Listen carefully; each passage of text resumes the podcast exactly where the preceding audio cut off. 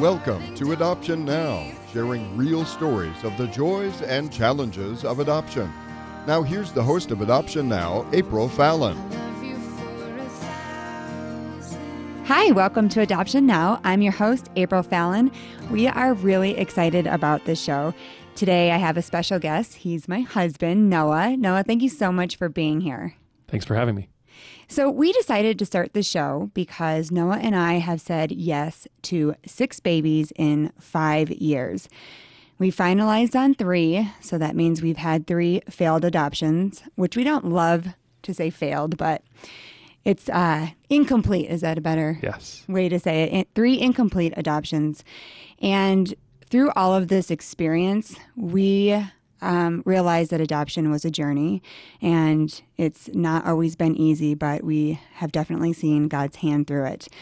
And together we decided to talk about our experience and to start a show that talked about adoption by telling other people's adoption stories as well as our own. And we want to connect families to information and support. So we're going to start by answering the question we always get and that is why adoption. Why did Noah and April choose adoption? Noah, do you want to start with that? Sure. We started, I think, a little bit differently than many families.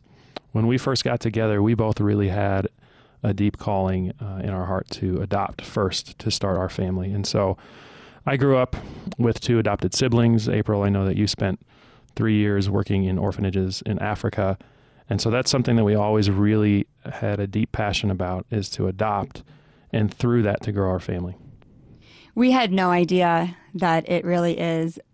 And I, I use the word journey because it's ups and it's downs and you know you have great joy and great sorrow and the moment you get to finalize it's amazing but if you've had an experience where you've had a loss you uh, it's just can be very devastating. And we've experienced both. And um, we, what we didn't know when we got involved is how much money it was going to be, the home studies that you have to have, and that you have social workers in your house a lot, and they are uh, monitoring everything you're doing while you're bringing a new baby home or a child home. We didn't realize how much we'd be dealing with birth moms, and every story is different. Um, we have so many stories on on dealing with the birth moms and jumping into their lives with them. And and that means the good the bad and the ugly. I mean we've seen everything. And um, you know we've just shared our stories with so many different people. And other people who have gone through adoptions have said oh i connect with that you know or or i didn't know that other people were going through that as well. And so we just want to really reach out to families and have them on the show and really learn from their experiences as well. And I think, like you said, we do understand that every story is different and that there are some things that are just really hard to talk about when it comes to adoption. But that's why we wanted to do this show is we really want to talk about it and have a place to be encouraging and open and honest. One of the things that we uh, always tell people when they say, Well, I'm about to start the process, do you have any advice? We always say, both of you, if it's a married couple, um, you need to be in it to win it. Yes. Because it can get really, really rough. And if one spouse has talked the other spouse into it, then you're just dragging this person along. And when you see money flying out the door, when you have uh, birth moms that are changing their mind, or you've lost the child, or you find out the child is sick. I mean, there's just so many things that you have to be in it together. And if you really, really want to bring a child home, then you can be in unity the whole time. Yeah, I think that's really key. And seeing how in our journey, in our stories, it's really bonded us together as a family and really helped us stay unified because we both did go into it not trying to convince the other or dragging you know the other person into this but really this was the call that we knew that god had put on our hearts one of the things that we learned as well is it's not only about bringing home the child, it's a spiritual work. You are stepping in for this child, for this baby, and you are changing their destiny. You're trying, you're praying, and you're hoping to change their destiny, to bring them into a loving family um, from what could be a really devastating scenario for the for the child. And so when you step into that a lot of prayer has to go into it. And that's one thing that we learned is that it's a battle. It really is. And I think that's something I personally don't think I was really prepared for up front um, is understanding how much, you know, we, t- we hear about in the Bible all the time. We are adopted as Christians into the family of God. And so getting to see that firsthand in our experience, I think was really powerful for me and it really helped our, our, growth as Christians and just in my own personal life really revealed to me a lot of truth about who God is in a way that's so powerful to not just our own children but our relationship with our heavenly Father. And you think about you know, the plan that the enemy has is for destruction for all of us. And so when you're talking about a child, he has a plan for that child. And so when you're stepping in an adoption and you're saying no it's gonna we're gonna fight to change this plan it's and i don't even like to say this but it's like all hell breaks loose yes it's a huge spiritual battle that you walk into and i think that's a, a key really in one of the things we want to share in our journey is if you go into it with the expectation or just knowing up front that you're going into a battlefield um, i think that helps so much it's such a tremendous uh, understanding to be able to walk into this going, hey, we're not just walking into a physical battle, which it can also be a physical battle. It can be, you know, like you said, money. Um, you can deal with bad adoption agencies, bad attorneys. There's so many different things that are non spiritual, but I think at a deeper level, a really spiritual battle or spiritual warfare that up front you won't even really recognize. What we really want to see come from the show is that we are unifying families together to help other families get through that. Because when you are dealing with an adoption alone, sometimes that's exactly what you feel is alone. And everyone around you is like, We're so excited. You're bringing home this baby. And they have no idea what you're going through. And I've even had people say to me, uh, Well, at least you didn't have to carry a baby. And though I've never carried a baby, I will say that my body was physically exhausted. We have adopted children from Colorado and we have adopted children from Florida. So that takes a lot of travel and uh, actually a lot of investigation on knowing the law and what our rights are as adoptive parents. Sometimes your agency will tell you one thing, but um, when you actually dig up and do your own research, you find out a different story. And so just being able to um, have the guts to go out there and kind of say, hey, we're going to fight not only for this child, but for our rights as adoptive parents can be a, a challenge as well. Don't you think, Noah? Yeah, I do. I think that that's something that isn't really talked about as much as it should be. And then, like you said, one of the things that we really want to do with the show is create a platform where people can come and connect and feel supported because there are so many of these unanswered questions and like we had said earlier, we understand every story is different. So it's not like we're coming into this saying we have it all figured out. We really just want a place to help people grow, to understand, to connect, to really um, just feel supported in their adoption journeys. And to get the information that you need. You know, yes. if when we were working with a lawyer, so when we went to Florida, you have to hire an agency here and then you can hire a lawyer or agency in Florida. And so sometimes crossing those lines, you get different stories from different people because it's a it's a different law in different states. And so really trying to figure out how do I manage to get through this and how do I uh, fight for the right for the child? Yes. There's so many different even understandings of how the law is written and we've even come across friends or um, acquaintances that have started their adoption journeys and what they tell us is so different than what we've even experienced because the laws are interpreted differently or certain states have certain time frames that birth parents can come back it's just a very very broad um, set of information i mean there's so much to really know and understand that i think is missing and that's something we also want to help with I agree.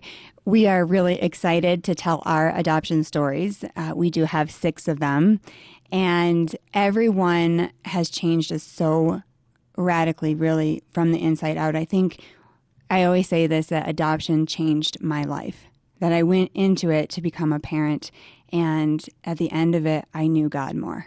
And I think, like most men, I went into it thinking I'm going to rescue and save and uh, it turns out that I was the one who needed more rescuing than anyone, and it's it's incredible the blessing. You know, a lot of people will say, "Oh, these children are just so blessed to have you," and I think, no, no, no, we're so blessed to have them, and that's something that I don't think people really can grasp unless you've gone through this story.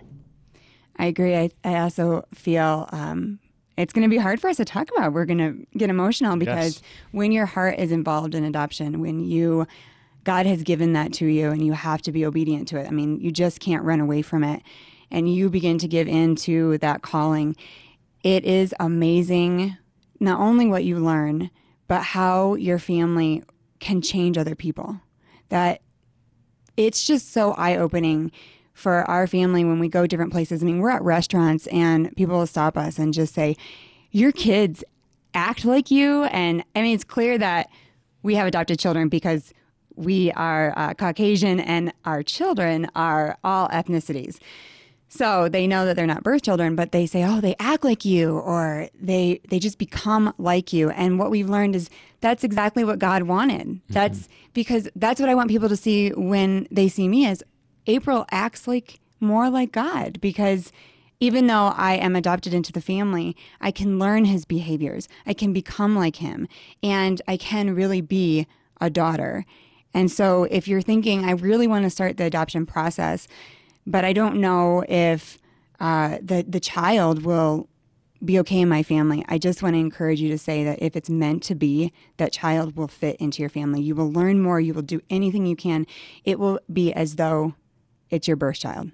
Yeah, I agree. And and it doesn't even have to be in the beginning of the process. I think that's we really want to make this throughout the whole process. So wherever you're at in your journey, whether it's just starting to discuss this as a couple, talking about the adoption story and if that's how you want to grow your family, or even at the end of it after adoption is final and you're still dealing with some of the the issues that may come up, whether it's attachment issues or um, just trying to fit into the family and, and you know having sibling rivalry, all of that kind of stuff. We understand and we have experienced a lot of it ourselves, and also have friends and family who have experienced it as well. One of the things that even currently right now I have a question about, and so it's a journey for us too, is so we're finalized and I still have the birth mother texting me. And uh, even though we had agreed to an open adoption, I just had no idea that we would be texting each other on a daily basis.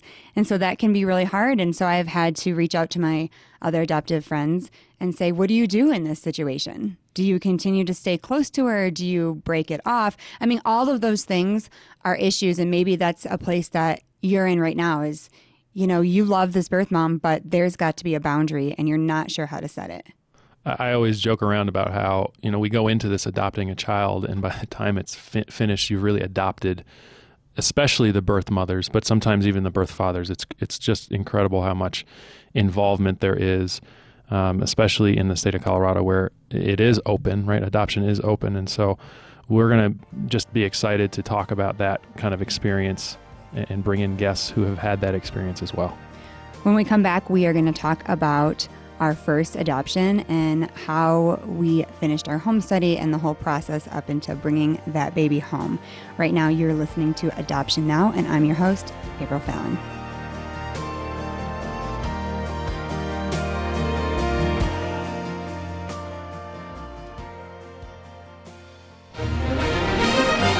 Bomar is listening to the mighty 670 KLTT Denver. God has the answer for our uncertainty. You say, I can't manage. God says, I will supply all your needs. Philippians 4, verse 19. God delivers. This is the Crawford Broadcasting Company. Faith and Family Radio, KLTT Denver.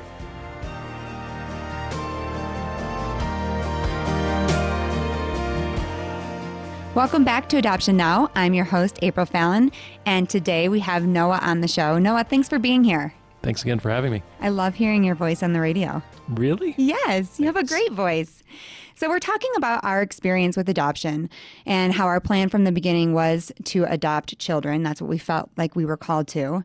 And so, three years into our marriage, we went to Africa and then we came back and decided it was time to pursue that dream. Yes.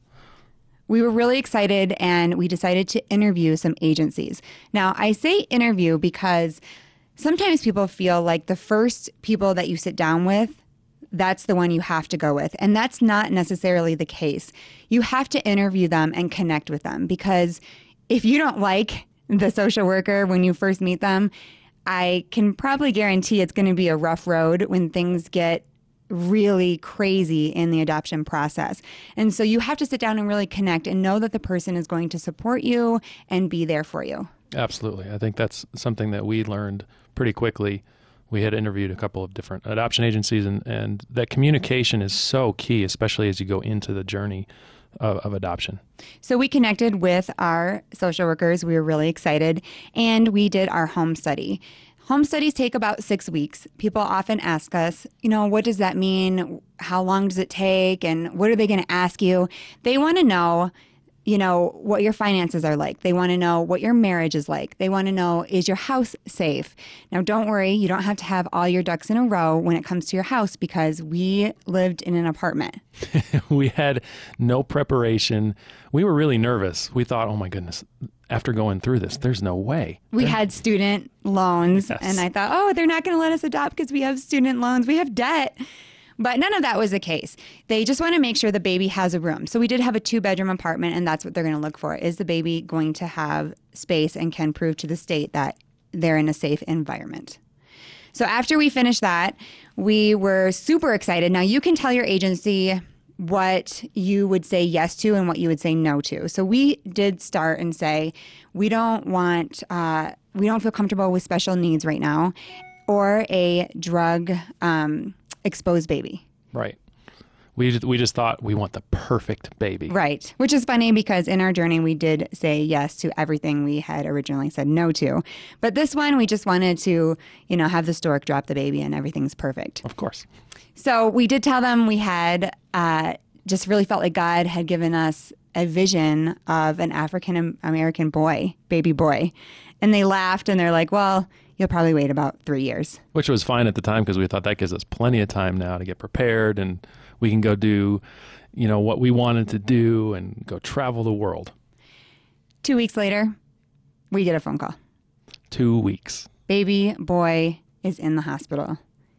Will you come and um, get him? We're like, yes, yes. I remember calling Noah and saying, there's a baby boy. We have to go right now.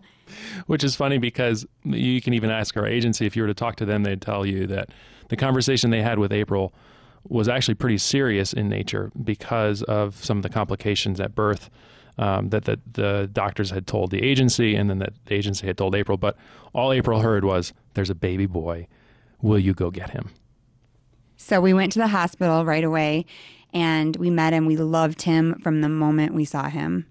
And we left the hospital. They said, You can come and pick the baby up tomorrow. We left the hospital and we were driving to Walmart. We get to Walmart, we're throwing everything in the car. I'm like, Noah, what is this? We had no idea. Anything that was in the baby aisle was in our cart. He's like, It's for a baby. Throw it in the cart. So we were buying all this baby stuff. We borrowed a car seat from our friend and we went to pick up our baby. When we got there, the mood was very intense. very intense. The doctors and the nurses sat us down and basically started to explain exactly what that possible medical condition was.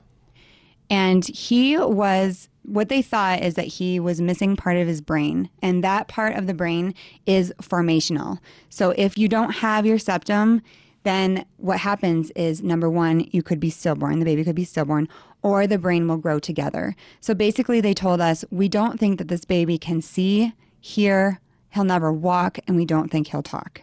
That was a very, very serious mood. And I think they questioned if we were going to continue the, the process. The nurses we heard later were talking in the back, and they were so nervous that we were we were not going to take him home. But we listened to what they said, and I said to the social worker for the state and to the pediatrician, "Should we have hope?" And the social worker kind of looked at me like, mm, "No," but the doctor said, "You should always keep hope." Yep. And we took our baby home and prayed like we've never prayed before. I mean, we were fasting and we were crying out to God and just saying, please do a miracle for this baby. Yeah. And so a couple days later, Uh, It was about a week later. Yeah, we went yeah. to go in for the MRI. and they confirmed yes, he is missing his septum. Uh, at that time, I had actually had a dream of this little boy in Coke bottle glasses playing baseball. And through all the prayer and then having that dream, I just felt convinced like this is what God is calling us to, and that this little boy was going to be okay. I remember feeling so overwhelmed as a mom. It seemed like Noah had peace and my mom and our family had peace, but I just didn't have any peace. And I was praying in the hospital. We were going to go do a couple more tests at Children's Hospital, and I was just praying to God that something would happen or that He would just speak to me and let me know that we were going to make it through.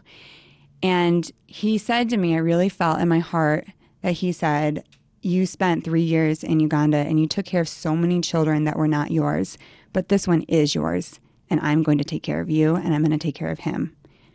And I did not know the outcome, but I knew at that moment God was in this, and this is what we were called to. So if he was going to be a vegetable, then let's go pick out some wheelchairs because this is our son. Yes.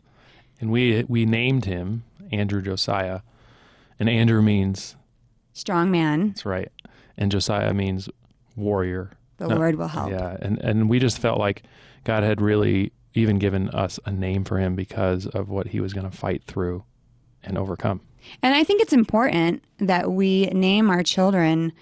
You, every time you say that name, you're declaring something over them. So every time we were calling him Andrew, saying, You're a strong man, Andrew Josiah, the Lord will help you. And we just felt in our faith really strong. God was going to do something amazing. We went back, we got more testing for his eyes, and the doctor said, his eyes are fine. Why are you here? And we said, Well, read the notes. So she looked at the computer and she said, Oh my goodness, you need to go to your pediatrician right now. So we didn't know what that meant, but we went to the pediatrician and she said, I am not an emotional person, but I just want to tell you when I looked at these results, I screamed. And she said, Your little boy's brain is perfect. We don't know how it happened. We can't explain it but we think he's going to be fine. Yeah, and his eyes, his nerves had crossed. His hearing, which he had failed earlier, he passed. Uh, the all the blood tests, all the different testing they had done, everything came back completely normal. And he rolled over at two weeks.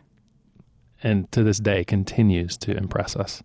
He's amazing. And the the pediatrician said to me, "I'll never forget." She said, "You showed up at the hospital and you took this baby home with no answers."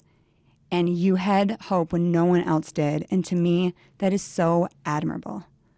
It, it was incredible because we have this question that comes up a lot. You know, how can you love a child that's not biological? And I think for me, it was just one of those things where you see the way that God works and you see the, how adoption is such an incredible story. And for me, my son AJ is at times a reflection of me, at times a reflection of April and he is just as a biological child. He is, and it reminds us of God's adoption for us. I mean, the whole purpose of the show is to connect families together and for support.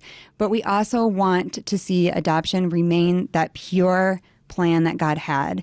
And that is for us to be adopted to Him. And when we are letting Him in our hearts and, you know, our, His heart is in ours and vice versa, God changes you you become like your father and that's how we feel with our kids is when we bring them home and we open our hearts and we fight for them no matter what and we keep loving and we keep giving and we keep trying to get them connected to us you know we didn't have 9 months in the womb with them in our you know in our bellies as moms. We didn't have that time. And sometimes it can be only 9 months. Sometimes it can be years we didn't have with them. So we are working for that attachment. And when it happens and they begin to be like you it's amazing, and God does an, a miraculous work. It's really incredible. I mean, I see AJ so competitive at times, and that's something that I am very competitive, and so seeing that in him is really an honor. And sometimes I'll see him just act out in complete hilariousness, which April is just funny, goofy, loves to have fun and laugh, and AJ has that at, at times where, man, if you were around him and you were around us and you knew who we were he is our child. There is no doubt. It's so true. And my mom will even say, and, and remember, the son is African American and we are Caucasian. And my mom will say, he looks like you, April. He, his smile and just the way he is, he looks like you. And, you know, every story is different. This one is our story. And we tell it so proudly because not of what we did, but what God did through us. And I said this in the first part of the show, and I'll say it again adoption saved my life, completely changed me. This is the first story of six stories that we have, and every one was so a piece of God's heart. We changed so differently, we fought so differently, and we, um, three of them were success and three of them were disrupted. Disrupted. But in every single child that we said yes, we saw God do something amazing.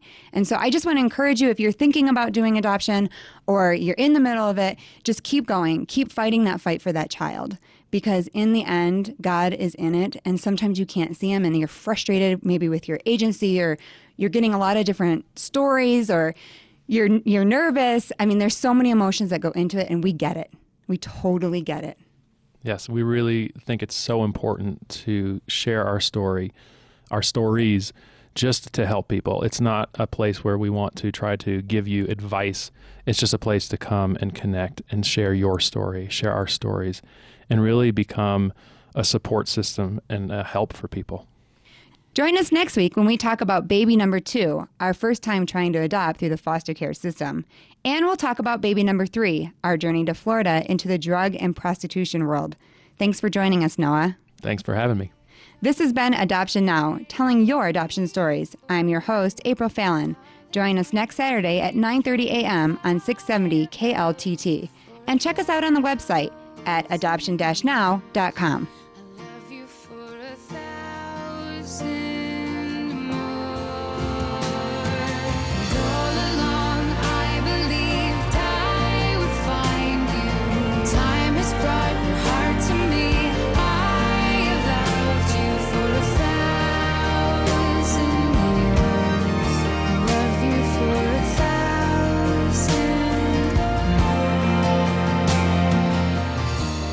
Thanks for joining us for today's Adoption Now. If you would like to tell your story or for more information about Adoption Now, visit the website at adoption-now.com or find it on Facebook. And join us next week at the same time as we share another adoption story on 670 AM KLTT.